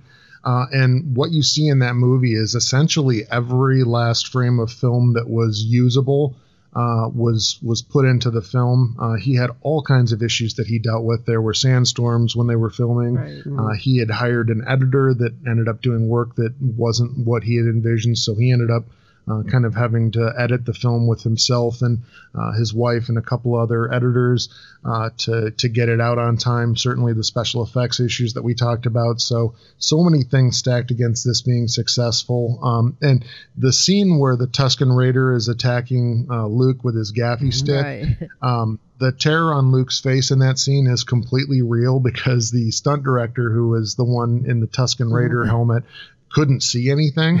uh, so he's, you know, attacking Luke with the gaffi stick, and Luke is literally, or Mark Hamill is literally afraid for his life uh, in that particular scene. So there were so many cool little stories like that. Um, if anyone's interested in, in learning more about this, I would certainly recommend Rinzler's book. Uh, and, you know, just, just to see what went into this it is a miracle that it was made, and it was a miracle that it was the success that it was. And uh, I, I couldn't imagine the last 42 years of my life without something like Star Wars in it. Right. Yeah, that's for sure. That's for sure. Uh, I just have a couple quick fun facts here that I want to get to that I found interesting. Uh, in 2013, Star Wars was dubbed into Navajo wow. uh, making it the first major motion picture translated into a Native American language. I thought that was kind of Yeah. interesting. Again, this is from the internet, okay? I know everything on the internet is true, but just in case I do flub up on any of these, just let you know. 20th Century Fox, we've talked about how this came out of nowhere. Right. Well, they were caught off guard as well uh, by the film success. They had a lab working around the clock to strike up new 35 millimeter and 70 millimeter Right. prints to get to these theaters as more and more uh, they were requesting this film come in as it became so popular. Uh, another interesting thing in early drafts of the film, R2D2 actually spoke in English. Oh wow. And apparently he had a bit of a, a foul language. Like he was not timid about the things he would say there. So apparently uh, he- he- they have obviously changed that to where it's just, you know, bleeps and bloops Right. and whatever else now. But you can still see apparently some of C3PO's actions to some of the things that R2D2 Oh, really? said as you go through it. and finally, let me see. I think I just have one more thing here. Um, Han shot first. Okay. Thank you very much. yes, We all knew that. that's right. That's right. So I, I think we'll just wrap this up with quickly the legacy of this. I think it's very simple. Our worlds would be so much different if Star Wars never existed. If this film didn't exist. Um, you know, I mean, I know my life. I am such a big Star Wars fan. I, I don't know what would be so different about our lives, Michelle's life, Yeah. mine. It's just, it's incredible to think about a world without Star Wars in it. Rob, I know you don't even have a podcast, or at least it's very different if, if there's no Star Wars out there. And we might, who knows, we may not even have a podcast Right. if no Star Wars existed. I Well, I mean, I, we we may not have ever met if it weren't for Star Wars. It's it was true. kind of True. Star Wars that drew us together in the first place, Right. and uh, we got a friendship to show for it. So I'll always be thankful for that. definitely, Yes. no question about that. Any other thoughts on the legacy of the film? Well, just that, you know, I mean, how much it touched so many people in the world. And, you know, I, I mean, because of the legacy, because it continues on, and that kids now are, you know, growing up with their ability to see the growth of this. And Mhm. it's just an amazing, amazing adventure. Yeah, Rob, any other thoughts on the legacy? Well, I mean, the the thing that I don't know that that people realize is that the the true legacy of this film, apart from Star Wars and everything surrounded uh, surrounding Star Wars, is the fact that it brought uh, ILM to the table. It brought Mhm. Skywalker Sound to the table. It created all of these technologies that have been used across the board. It created Pixar, wouldn't, yeah. wouldn't Yeah. exist if it weren't for Star Wars. Uh, you know, that was an endeavor that was part of ILM that ended up uh, later being sold to Disney. So, um, so much of what is pop culture and, and uh, kind of in the wheelhouse is, is films today uh, and entertainment today Yeah. is there because of Star Wars and, and the work that Lucas had done uh, in creating that. So I know that um, there's a lot of people who who have issue with George Lucas and the prequels and all these other things, but there has been, uh, without a doubt, so much more good that have come out of these films in terms of entertainment and, and Right. culture today that I really don't think you can argue with anything that was done. Completely agree. Yeah, I mean, exactly. we, we've talked about at the top of the show how we're heading out to the D23 Expo 2019 here in just a few days. And, you know, there's going to be so much of the content wrapped around that that is going to be Star Wars based. Right. Some of the stuff we're most looking forward to. Rob, we were just talking about going to Star Wars Galaxy's Edge here for your first visit here coming up in just a few weeks. How exciting that is. How many movie franchises? There are great movie franchises out there, but how many can put out what one this, this kind of content, but then also have something like Star Wars Celebration, you know, that's coming out. We just had it earlier this year. We got it coming next year in Anaheim, and how big a convention that is, and that is just from this. And the start of this all was this film. It's it's it's it the impact of this film. We we can never really fully grasp it, you know. But it, Yeah, and the charity, I mean, the charity work, you've got Right, right. organizations like the Rebel Legion and the Right. Mandalorian Mercs and the 501st, and they do all this amazing charity work. Um, so there's so much good that has come out of this that's separate from the movies. And, uh, you know, it's, it's just all a credit to the, the work that the fans do and, and the inspiration that Lucas had given. I mean, we've talked Right. about, uh, the fact before that the merger of Lucasfilm and Disney is really ideal because you're talking about two master storytellers uh, in Walt Disney and George Lucas, Right. and um, th- they really belong together. Absolutely. I completely agree, and we can't wait to see where we're going forward. And we're going to find out here in just a few more days Yeah. what's what's to come. Hopefully, at least a few things what's to come, and hoping for that Obi Wan series that's being rumored. hoping, hoping, hoping. You're here. Yeah. Anyway, uh, so that's our look back at Star Wars. Well, Star Wars, but yes, eventually Star Wars Episode Four: A New Hope, and I I'm sure if there, you all have thoughts on when you first saw it and how you you enjoyed this film, please contact us and let us know your thoughts on this film. And Rob, uh, thanks again for joining us. We love having you on for so many episodes, but definitely the Star Wars Remembered series. And uh, definitely for those of you who enjoy this series, please go check out the Jedi Temple Archives podcast. It is a wonderful, wonderful show. Rob, uh, please tell our listeners how they can find, how they can follow you on uh, social media as well. Yeah, um, basically, our show is available anywhere you uh, get your podcast. If you happen to listen to your podcast on a platform and you can't find the Jedi Temple Archives podcast, uh, drop me a line at jtapodcast at gmail.com and let me know.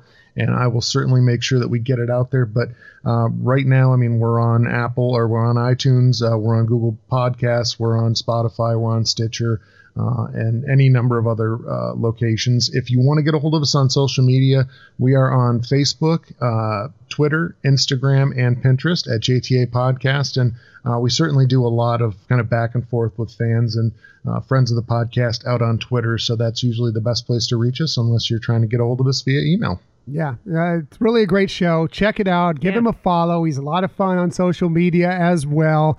Uh, it, it really is a wonderful show, and uh, it covers a lot of aspects that uh, Star Wars that maybe you don't know a lot about, but it doesn't do it in a demeaning way to the listener, which is always nice. Right, right. What, what, did- what did you say, Michelle? No, I said it's awesome.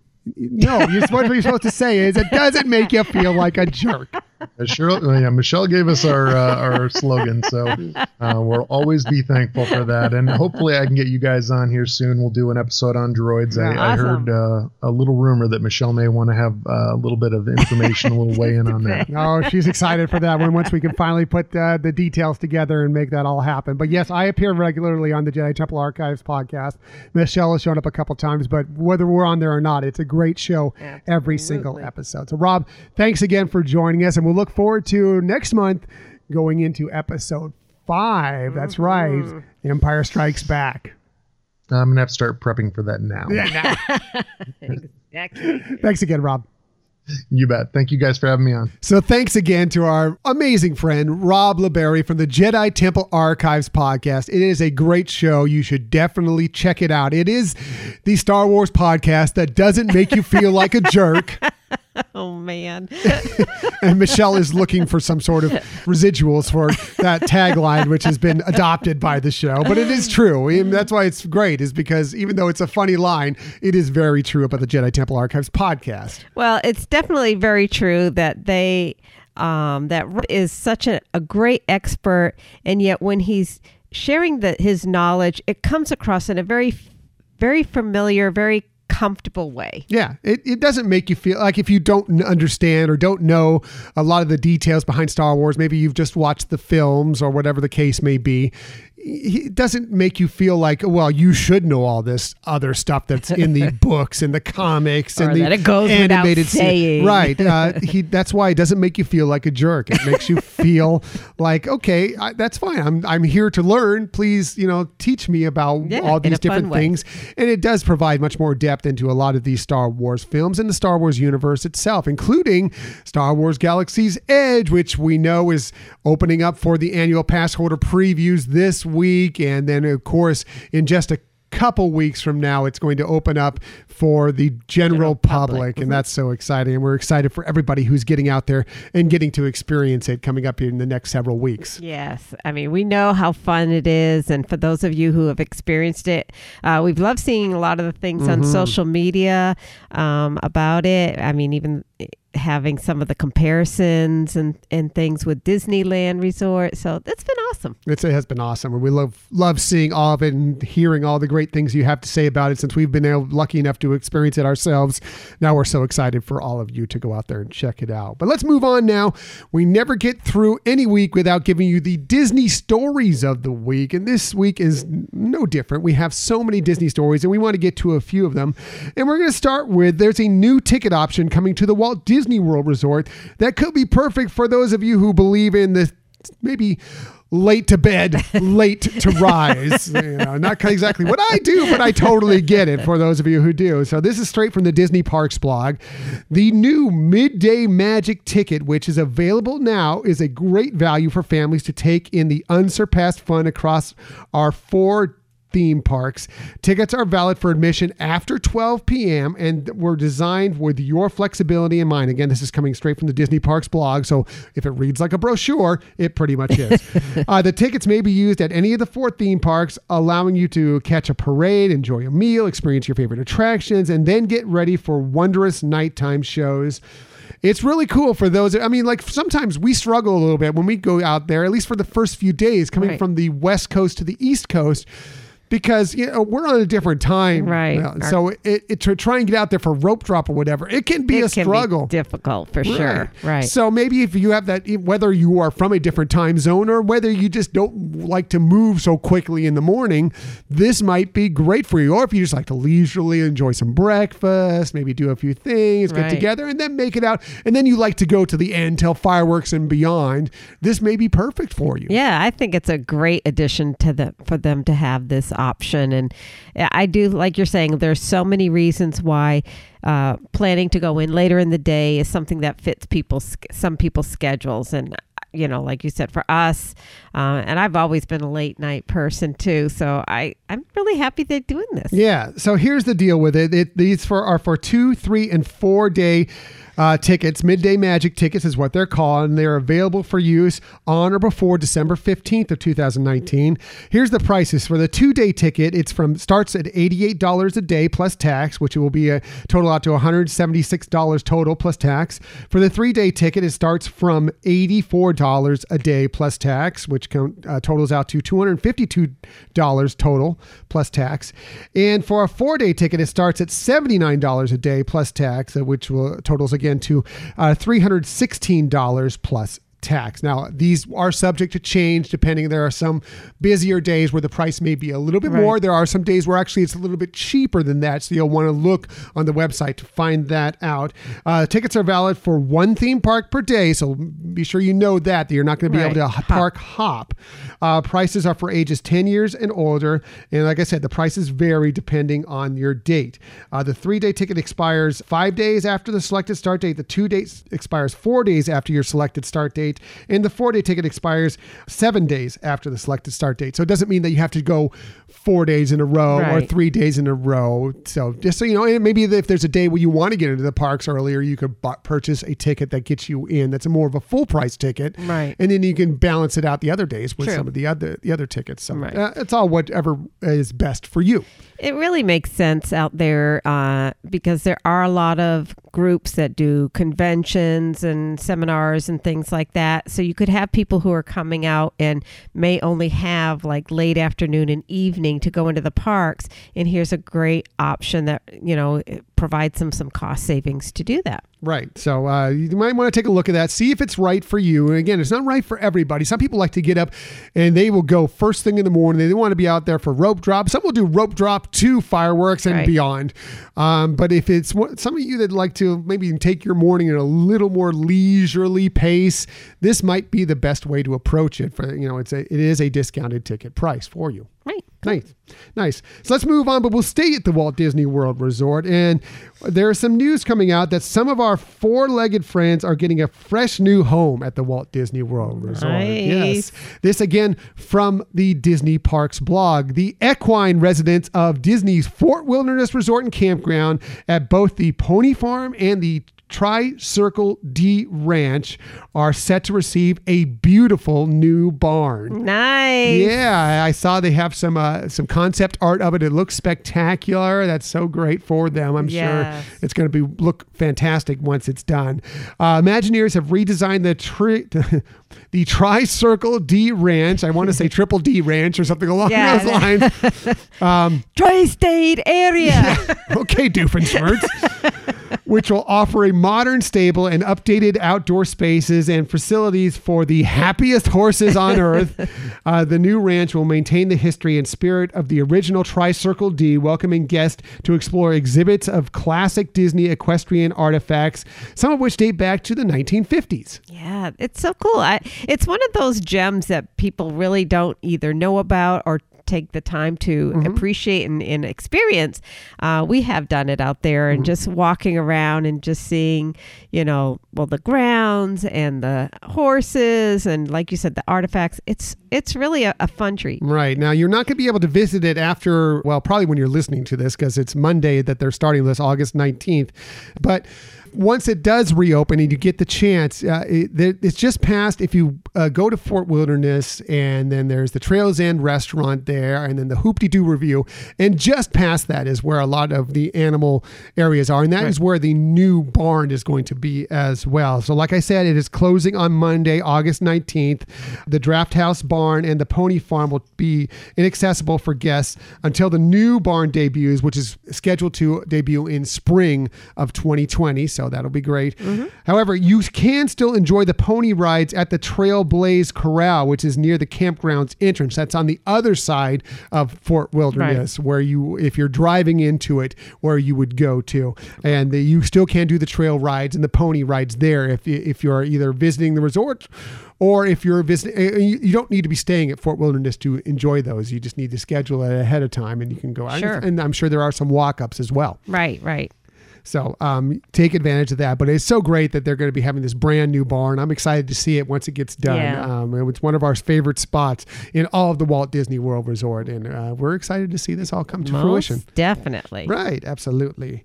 And I said absolutely this time, so I'm Oh, putting one in the oh, jar. Moving on, we now know the dates that you'll have your chance to become a member of the Disney Parks Moms Panel. Yes, it's mm-hmm. opening up once again. They do this every single year. This straight from a Disney Parks press release. Disney Destinations is looking for experienced Disney Parks guests to apply for the 2020 Disney Parks Moms Panel, an online question and answer forum for planning Disney vacations. Each year for the past decade, thousands of hopeful candidates apply to become part of this coveted panel to help future visitors plan their most magical Disney getaways. This year, the application window opens up on Thursday, September 5th at noon Eastern Daylight Time and runs through Thursday, September 12th, 2019 at noon Eastern Daylight Time. And you can apply online at momspanelsearch.com. Again, that's momspanelsearch.com. And there's a lot of groups out there in social media that you know can share some information of people who have gone through you know the application process in the past.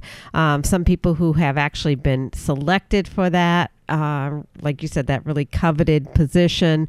Um, so there is a lot of support out there that you can seek out if you're really considering to apply. Right. And if you're if you're uh, curious about it at all, we did an episode that pretty much will give you all the details of how it laid out. We did it about a year ago. I actually don't know the number of episode, but if you want to look back at all our episodes, it kind of laid out the whole entire process for you, so you can kind of know uh, exactly uh, how it works.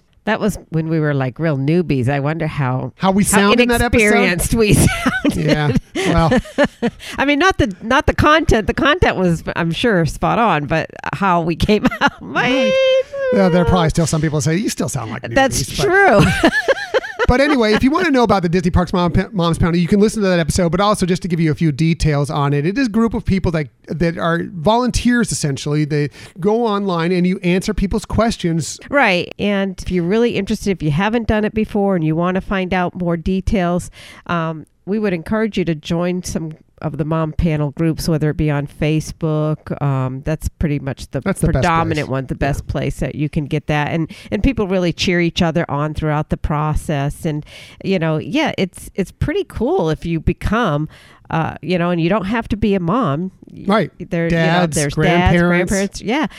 Um, you know, and just be a resource for people. I know a lot of us in the Disney community that are on podcasts, vlogs, and blogs, you know, love the idea of sharing our passion for Disney, and this is another outlet for them. Right. It's actually we went through the process, and it's actually how we met. You you heard him earlier. Uh, Rob LeBerry from Right. the Jedi Temple Archives podcast was going through the moms panel process and being part of this Facebook group. We've made some great friends from it.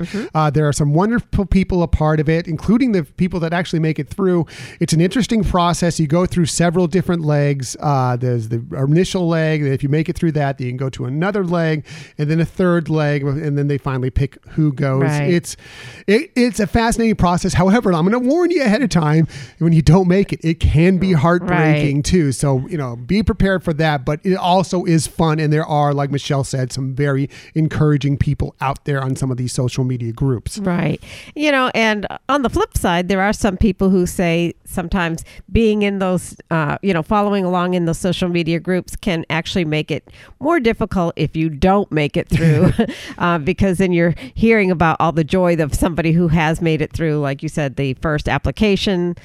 Uh, level and then the I think you do a video next video level next, more questions in video, Yeah, right. And then the final one is an interview. right Yeah. And so, um, you know, it's it's however you all roll. If you're interested in doing that, if you you know want to follow along with some people at least through the process of application and um, or not. Right. It's up. It's Yeah. completely up to you, but it is an interesting uh, way to go about it. And if you are somebody who loves passing along information to people, helping people with their plan their Disney trips, and you have the time on your hands to do it, um, I highly encourage it because uh, these are all every one of these moms panelists. We've met many of them, or at least know them socially on social media, and uh, we've been through many uh, prospective ones that we've known on social media. And some of you out there who are listening, I know that you are prospective panelists because uh, that's how you came to know about our show is from us being in those Sure, groups. and right. so, highly encourage you taking advantage of it and giving it a shot. Right. And if you have any questions for us, feel free to reach out to us at Hyperion Adventures Podcast at gmail.com. or on uh, any of the social media outlets. Right. And we'll go over those again at the end of the show. Finally, I want just one last story for you, and that's a quick one here. Toy Story 4 crossed the billion dollar mark at the box office this week. Nice. That now makes five Disney films that have crossed the billion dollar Wow. mark this year. It's incredible. They're, Disney is having an amazing box office year, and they still have a couple big films to come that may surpass that. Frozen 2, possibly. Uh, Star Wars almost, you know, Rise of Skywalker Right. almost certainly will. The question is, will it pass a billion dollars before we get out of this year and it moves into 2020? 2020, right. But it's definitely going to add million, hundreds of millions, almost certainly, before we get to the end of the Sure. year to whatever Right. the box office total will be. So, congratulations again to one Toy Story 4 and Pixar, but also to Right. Disney in general. Yeah. So that's it for the Disney stories of the week. However, we never leave any show, well, so far, because when we get to our our D23 shows, we're probably not going to be doing the Disney stories of the week or the tips of the week. But when we're doing a regular episode, we never leave you without some sort of tip that might help you on your next vacation, your next trip to the parks, whatever it may be, whether it's a Disney cruise, whether you're doing Run Disney, whatever. We try and have some little tidbit that might help you out. And speaking of little tidbits, my little tidbit, Michelle, always has the very best Oh my tips. gosh. She is So awesome. funny. She has the best tips. She's wonderful, and that's why we always have her go first. So let's get right to it. Here is Michelle's tip of the week. Oh, you're so sweet. Um, so, in honor of the 30th anniversary of Little Mermaid, I wanted to share with you all a fun experiment experience that you can have at the Walt Disney World Resort that you might not know about, or you might. Who knows? Ready? Ready? You can attend mermaid school. Really? That's right. wow. right. I might want to do that. I know, right? So guests four years and up, and they didn't have a limit listed, um, can take a one hour class. And it starts off where you get fitted with swimmable tail, a swimmable tail, and then you're uh, led through some fun training activities as you learn how to swim like a mermaid. So what's really neat, they have it in multiple locations. They have it at the Disney Art of Animation, the Caribbean Beach Resort, and the Yacht and Beach Club Resort. The cost of the class is $50 plus tax, and you can make reservations uh, on their reservation line. So Wow. uh, 407 WDW Play. Wow. I know. Can you imagine cool. that? I'm going to put it out there right now. If we pass a thousand followers on Twitter by the end of this week, before D23 Expo starts, okay, we'll say the middle of this week, I will go be part of Mermaid School. Nice. Yeah, we need 200, a little less than 200. If you're going to do that, I will sign up the next trip we're out there and I will be part of Mermaid School. Who knows? I was maybe planning to do that for your birthday. For you. okay. That's exciting. But anyways, I thought that was fun. Who doesn't want to see me in a mermaid tail? Yeah, everybody's. no, no, no, I don't want to see that. That'd be, no. that'd be No. hilarious in a in a good way. Anyway, I think that's awesome. That's fun. How fun. Mermaid yeah, school. Yeah, mermaid school. So Cool. Disney tip. Love that. Love that very much. That's ex- and Michelle always has the best tips. And uh, she just explained something I didn't even know existed, and I now know, I want to go do it. So Right? let's move on, and we'll get to my lesser tip. Not Mm. nearly as cool as Mermaid School by any stretch of the imagination. I'm going to go back to since we're just about to get to the D23.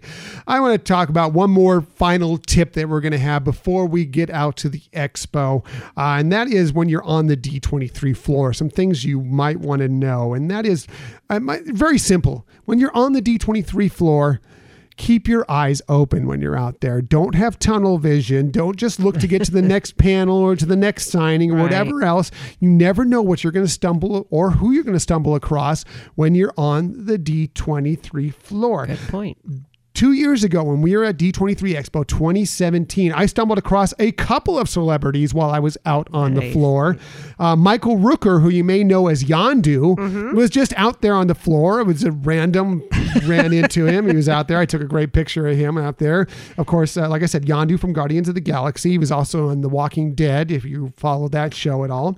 Uh, I also just stumbled across Yvette Nicole Brown, who you may know from Right. Community, uh, if you watch that show, but she's also a super fan of many other shows and uh, does a lot of hosting of different pa- panels at Comic Con, and uh, she will be hosting some panels Yeah, out here there at D23. Right, I think she's part of the uh, Masquerade panel as far as hosting that or judging that as well. So uh, it's very likely that she will be out there somewhere, and she does roam the floor occasionally, and she's very, very friendly. So uh, keep you keep your eyes open out there. And it's not even about celebrities. You never know who you might see out there. As far as maybe you'll run into a friend you haven't seen in a long time True. that you didn't even know was coming. Right. Um, maybe you'll see some stuff being handed out for free. There's all sorts of giveaways that aren't necessarily listed on like some of the talent, you know, That's true. things.